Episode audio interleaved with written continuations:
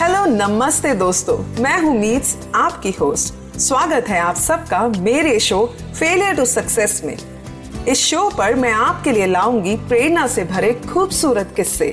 ढेर सारी सकारात्मकता और उन लोगों के जीवन की प्रेरणादायक कहानियाँ जिन्होंने अपने फेलियर्स को एक्सेप्ट किया, उनसे उभरे और अपने कदम सफलता की तरफ़ बढ़ाए। तो चलिए, बने रहिए मेरे साथ इस अनोखे और खूबसूरत सफ़र में।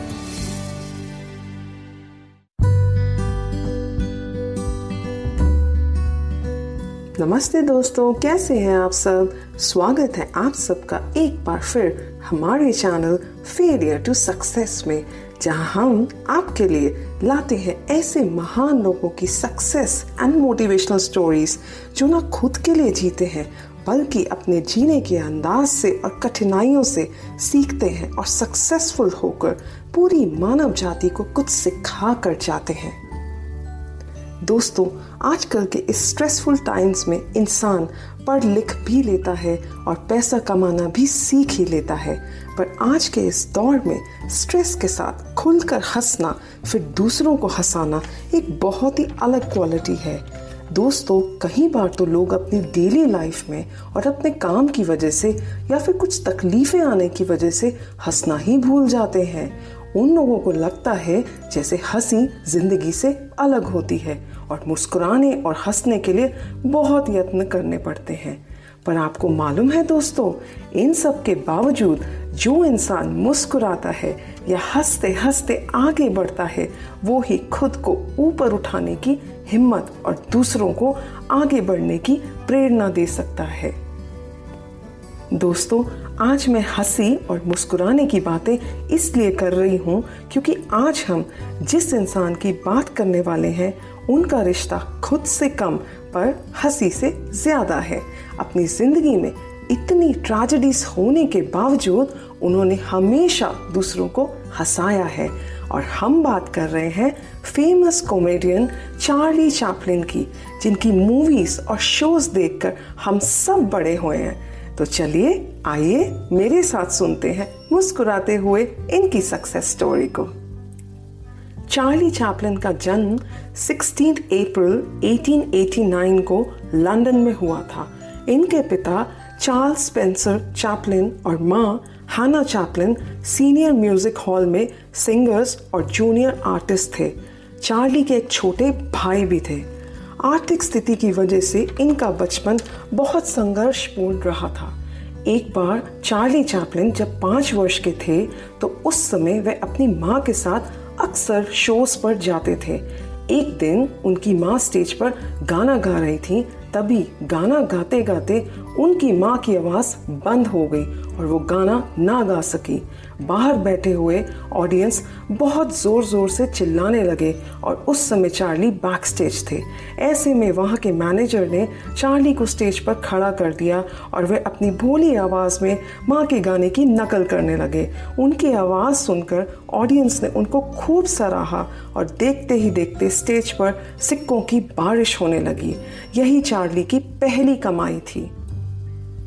उसके कुछ ही दिनों बाद चार्ली के माता पिता अलग हो गए और चार्ली को अपनी माँ और अपने भाई के साथ एक ऑर्फनेज में रहना पड़ा, क्योंकि उनकी माँ के पास उनका पालन पोषण करने के लिए ना पैसे थे और ना ही कोई रोज़गार।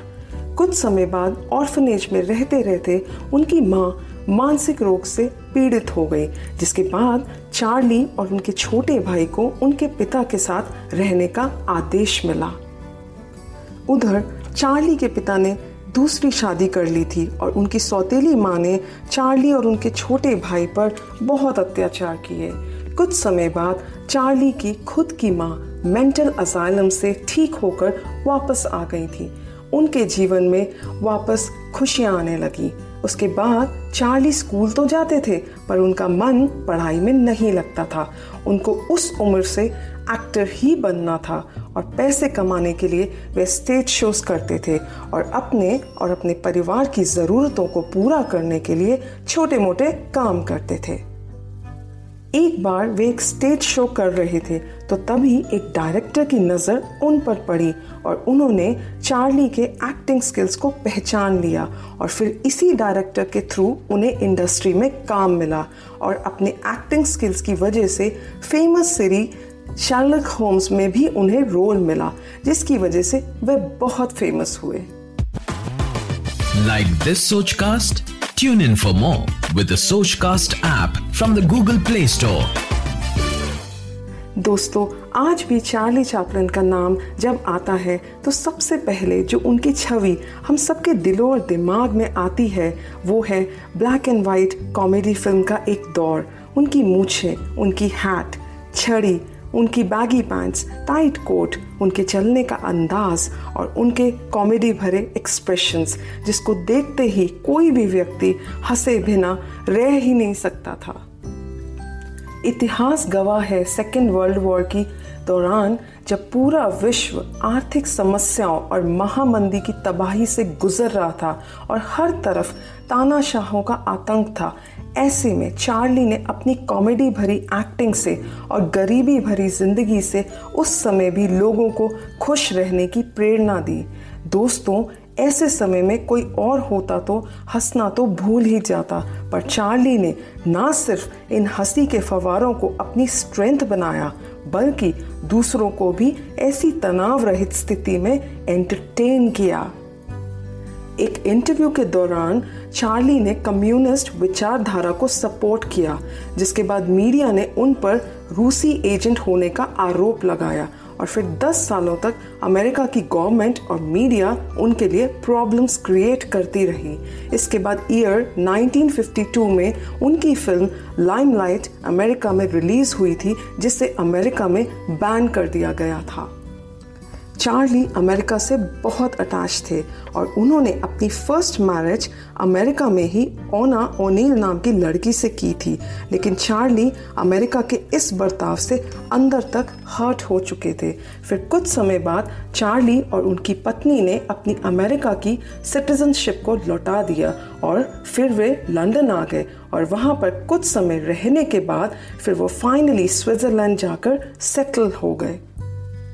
चार्ली अपनी लाइफ में गांधी जी से बहुत इंस्पायर्ड थे और एक बार उनकी ब्रिटेन के प्रधानमंत्री विंसेंट चर्चिल से मुलाकात के दौरान उन्होंने गांधी जी से मिलने की इच्छा ज़ाहिर करी।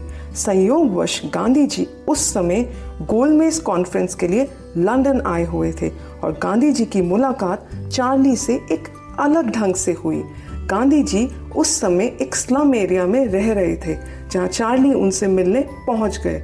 उन्होंने भारत की आज़ादी पर हो रहे आंदोलनों पर अपना मॉरल सपोर्ट गांधी जी को दिया।